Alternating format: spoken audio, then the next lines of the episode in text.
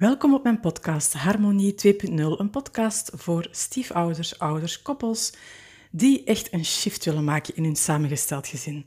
En deze aflevering wil ik het hebben over een onderwerp wat ik zelf eigenlijk heel spannend vind om te brengen. De titel is Het samengesteld gezin bestaat niet.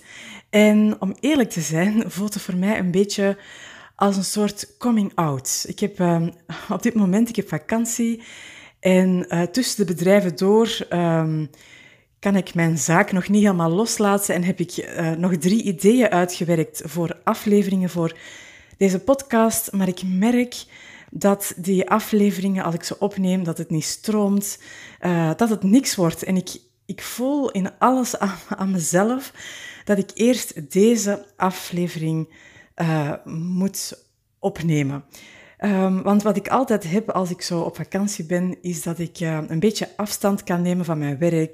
Dat ik een soort meta-positie inneem, helikopterview. Dat ik evalueer voor mezelf van wat werkt er wel, wat werkt er niet. Waar word ik blij van, waar krijg ik energie van en waar krijg ik het niet van. En dan moet ik vaststellen op dag 5 van mijn verlof dat ik merk dat ik voor sommige mensen helemaal geen goede coach ben. Als ik nu terugkijk op pakweg mijn laatste half jaar. En ik ben aan het bezinnen van hoe komt dat nu eigenlijk? En vandaar de inspiratie voor deze podcast, voor deze aflevering. Ik merk dat er 1 bepaalde eigenschap is bij mijn klanten die maakt of dat ik wel of geen goede begeleider voor hen ben. En die eigenschap, dat zit hem voor mij. Het is geen eigenschap, het is eerder een soort motief dat speelt. Hè. De reden, the reason why, de reden waarom dat die mensen in een samengesteld gezin beland zijn, de verwachtingen die ze daarbij hebben. Dat motief, hoe dat in elkaar zit, en ga ik zo dadelijk uitleggen wat daarin dan de verschillen zijn. Dat maakt of dat mensen door mij geholpen kunnen worden of niet. En ik wil dat heel graag aan jullie toelichten, hoe ik dat zie en hoe ik denk dat relaties in een samengesteld gezin heel gelukkig en succesvol kunnen zijn. En ook is het zo, ik heb niet alleen vakantie en ik ben niet alleen zomaar wat aan het mijmeren over mijn werk. Ik ben ook heel intens het afgelopen jaar bezig geweest met het schrijven van een boek. En op dit moment zit ik in de spannende fase waarin dat sommige van mijn cliënten, van vrienden en kennissen, een proefversie te lezen hebben gekregen. En op dit moment krijg ik feedback daarover binnen. En ook daar valt me eigenlijk op, of wordt me eigenlijk steeds helderder wat eigenlijk het werk is dat ik aan het doen ben. Want bijvoorbeeld een van de een bepaalde feedback die ik van een aantal proeflezers terugkrijg, dat was een commentaar op mijn ondertitel van dat boek. De titel die is nog, om te beginnen, geheim zou ik niet zeggen, maar die heb ik eigenlijk ook gewoon nog niet. Maar de ondertitel die op de proefversie stond, had iets te maken met hoe voed je kinderen op als je dus met een samengesteld gezin te maken hebt. Maar ik kreeg van een aantal mensen de feedback door van, ja maar Cindy, daar gaat jouw boek helemaal niet over. Jouw boek gaat niet over opvoeden, maar het gaat over hoe kan je partners zijn als er al kinderen zijn. En nu kun je denken van, ja, so what? Maar toen ik die feedback zo meerdere keren terugkreeg, toen viel ik bij wijze van spreken haast van mijn stoel en werd mij plots heel duidelijk waarom ik soms mijn werk heerlijk vind en het soms, om heel eerlijk te zijn, als een soort trekken en sleuren aanvoelt. En dat heeft dus alles te maken met het motief waarmee mensen bij mij komen aankloppen. Het klinkt misschien allemaal warrig, ik hoop dat ik dat in deze aflevering wat kan verduidelijken. Voor mij is het namelijk glashelder. Ik ga proberen dat ook helder toe te lichten.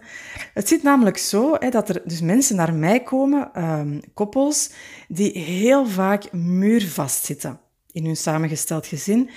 En ja, een aantal van die mensen kan ik dus niet helpen. En dat heeft dus alles te maken met de verwachtingen. En je zou dus, of ik zou grofweg kunnen zeggen, dat er 2 types aan verwachtingen zijn, of twee categorieën, als je het dan zo wil zeggen.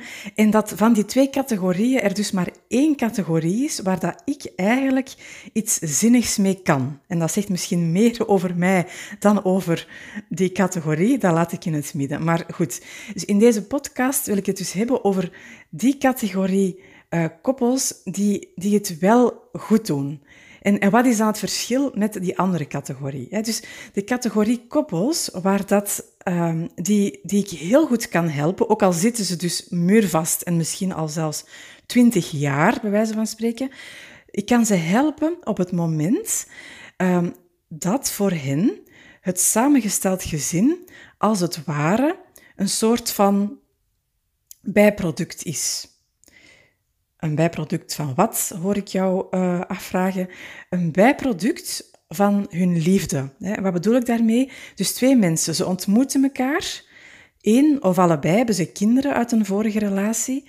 En wat gebeurt er? Ze voelen superveel voor elkaar. En dan, vroeg of laat, komen die kinderen in beeld, steeds meer. En dan duiken er natuurlijk vragen op, uitdagingen, heel pittige uitdagingen. En de vraag bij de koppels van de categorie die ik dus kan helpen, namelijk de categorie waar het samengesteld gezin een bijproduct is, hun vraag is van: hoe moeten wij met elkaar en met de kinderen, met elkaars kinderen omgaan, zodat onze liefde als koppel, als partners kan blijven bestaan en zodat we goede ouders kunnen zijn voor ieder van onze eigen kinderen? Dat is een vraag. Dat is een heel ander motief dan de tweede categorie van koppels, waar dat het samengesteld gezin niet het bijproduct is, maar het hoofdproduct. Ik ga daar een paar voorbeelden van geven, dus waarbij dat wat de vragen van de mensen die naar mij komen van een hele andere aard zijn. Ik moet bijvoorbeeld nog erg denken aan een gesprek dat ik had met een koppel, of ja, ik zou beter zeggen twee mensen die samen een koppel wilden worden, maar die heel veel ruzie hadden. En wat was de situatie? De vrouw in kwestie had een zoon en ze had tegen haar vriend, zal ik maar zeggen, gezegd van: kijk vriend, jij wint mijn hart op het moment dat je het hart van mijn zoon kan winnen. Ja, dus jij wint mijn hart op het moment dat jij het hart van mijn zoon kan winnen. Ja, kijk, zo werkt dat natuurlijk niet, hè. En ik begrijp heel goed, hè, dat je als mama waakzaam bent over je kinderen en dat je niet zomaar iedereen... dat je je kinderen niet zomaar aan iedereen blootstelt, daar heb ik alle begrip voor. Maar wat er hier gebeurt is, dit gaat nooit kunnen werken. Hè? Want wat er eigenlijk gebeurt is dat op die manier geeft ze eigenlijk, zelfs al zegt ze dat niet letterlijk zo tegen haar zoon, maar ze geeft eigenlijk haar zoon het zeggenschap over hun relatie. En het beeld dat erbij in mij opkomt, dat is dat zo het beeld... Ik weet niet of je dat voor je ziet, dat van de Romeinse keizer bij een of ander spektakel in zo'n arena, die zo de macht heeft om zijn duim omhoog te steken en die ze een duim geeft, een like zou je kunnen zeggen, of die dat zijn duim naar beneden doet en daarmee dus het ultieme oordeel uitspreekt. En dat werkt misschien bij Romeinse keizers, maar dat werkt niet als het gaat over uw zoon. Dus... dat werkt hier niet. Niet alleen wilt je natuurlijk in die situatie je kind niet belasten met die verantwoordelijkheid, van jij mag dus kiezen of dat, bij wijze van spreken, jij mag dus eigenlijk het oordeel vellen over onze relatie. Dat werkt niet. Maar ook zonder dat je... Het is niet alleen dat gaat over die verantwoordelijkheid voor het kind. Wat er hier bijvoorbeeld in dit specifieke voorbeeld speelde, was dat die vrouw al heel lang geen man meer had toegelaten in haar leven.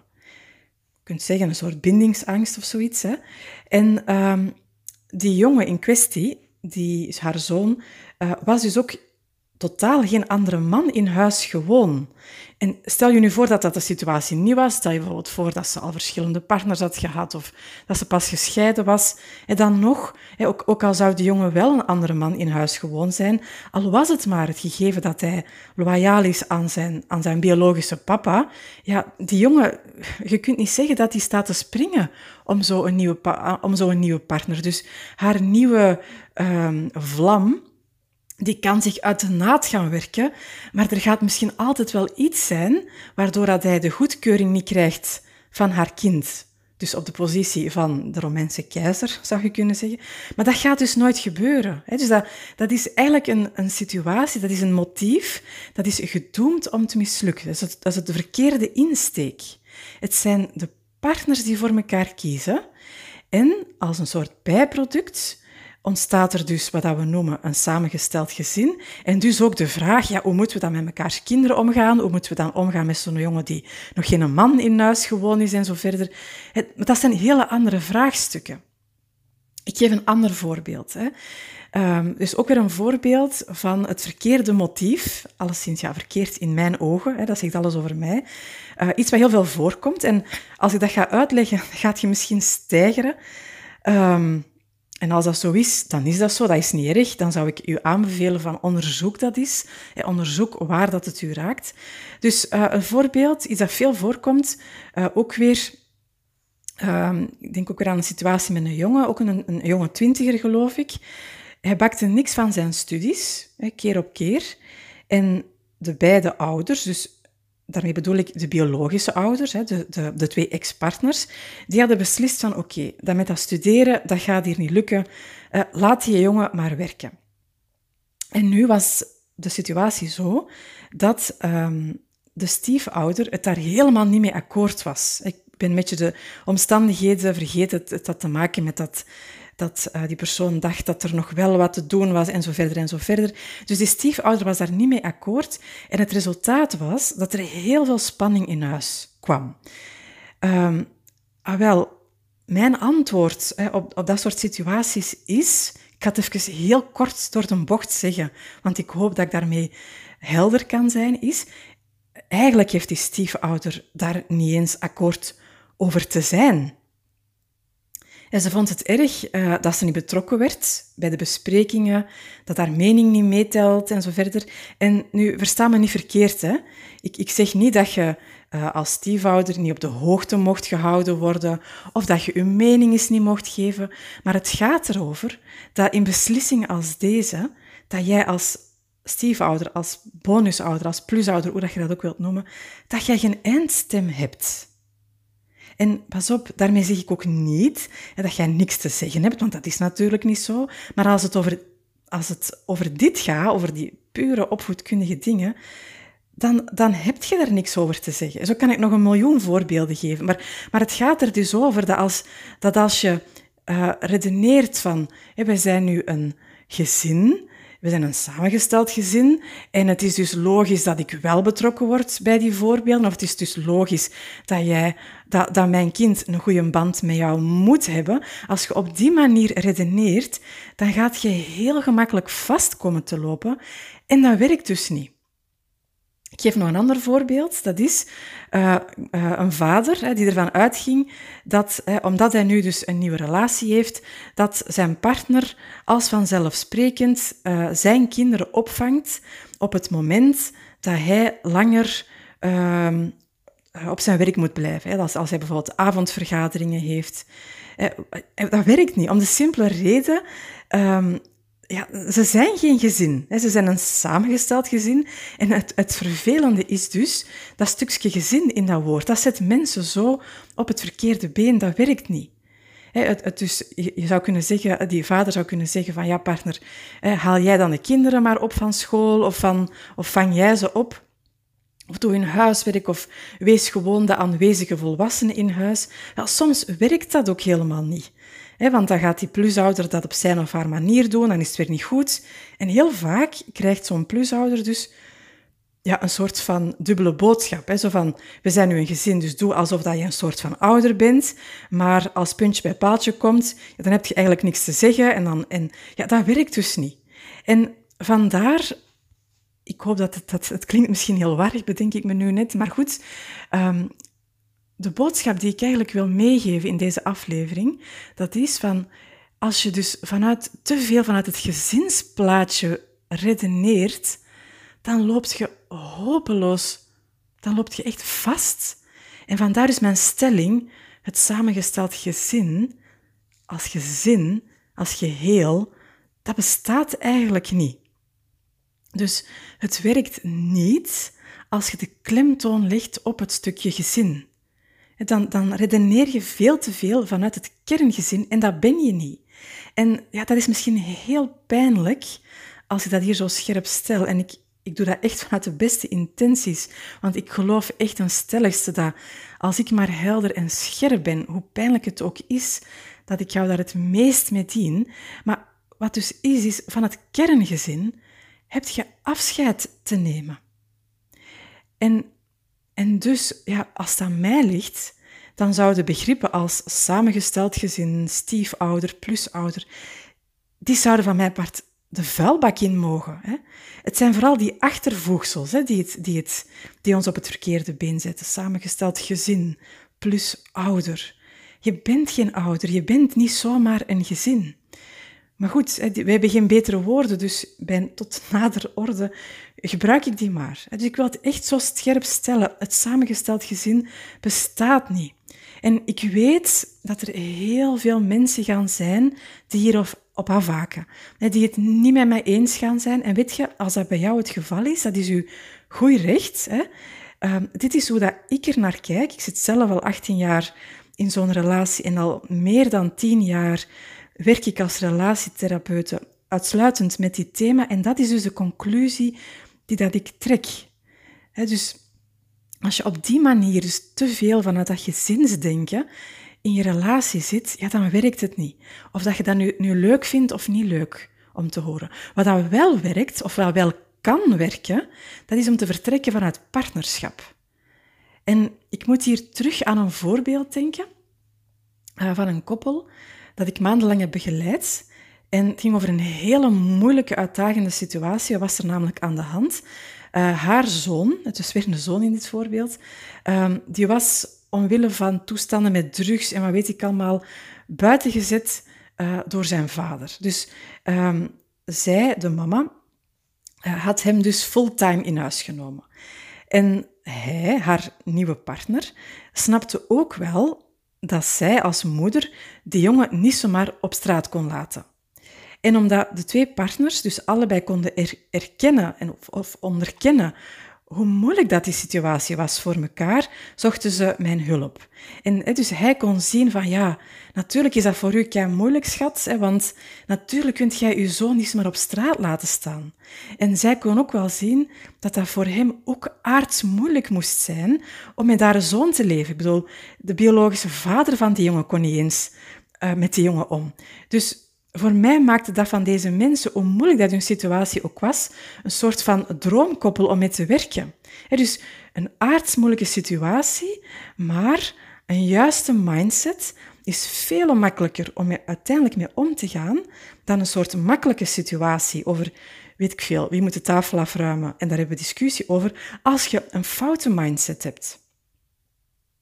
Dus wat dat ik mensen zou toewensen, wat dat ik jou zou toewensen als jij in een samengesteld gezin woont, is dat je anders gaat kijken naar je situatie. Niet zo van, oké, wij twee zijn nu samen en nu vormen we dus een gezin en dan moet het dus zo en zo. Nee, dat werkt niet. Maar wel, wij zijn een koppel, er zijn kinderen uit een vorige relatie en dus hebben wij met specifieke uitdagingen te maken, namelijk hoe kan het ouderschap goed blijven voor onze kinderen en hoe kunnen wij een koppel zijn. Ik hoop dat ik jou met al die voorbeelden, dat je het verschil kunt voelen. Hè.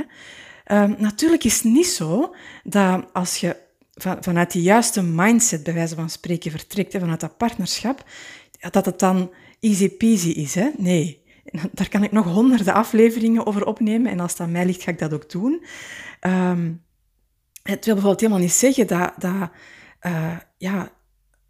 je dan... ik wil bijvoorbeeld helemaal niet zeggen dat omdat je vanuit het partnerschap vertrekt, dat je relatie als koppel altijd voorgaat, Of dat een stiefouder niks te zeggen heeft, omdat dat woord stiefouder nu gewoon een stom woord is. Dus als je daar het fijne van wil weten, dan raad ik u aan om mijn basisprogramma te volgen. cindyschepers.be/basisprogramma. Daar ga ik je op een heel heldere manier stap voor stap uitleggen wat een goede basis is om van te vertrekken. Hoe dat je dat kunt doen, ook hoe dat je een doorstart kunt maken. Bij wijze van spreken, zelfs als je al 25 jaar vastzit. Maar het gaat dus om partnerschap in combinatie met ouderschap.